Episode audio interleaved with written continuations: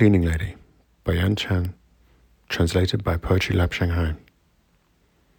Your acute loneliness, cracking melon seeds piercing through dark walls, flooding the laundromat with an abundance of water. The corridor imbued with morning light of winter. All of the doors are gleaming. Insulated clothes become heavier. Brooms, mopes, everything. Long handled things have given up being oars.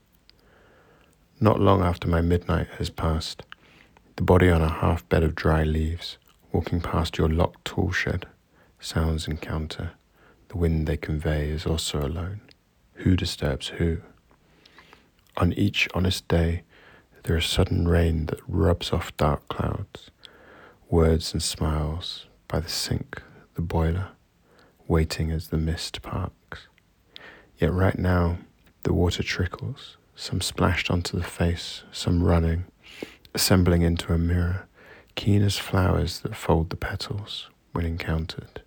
There's only cleanness, only cleanness.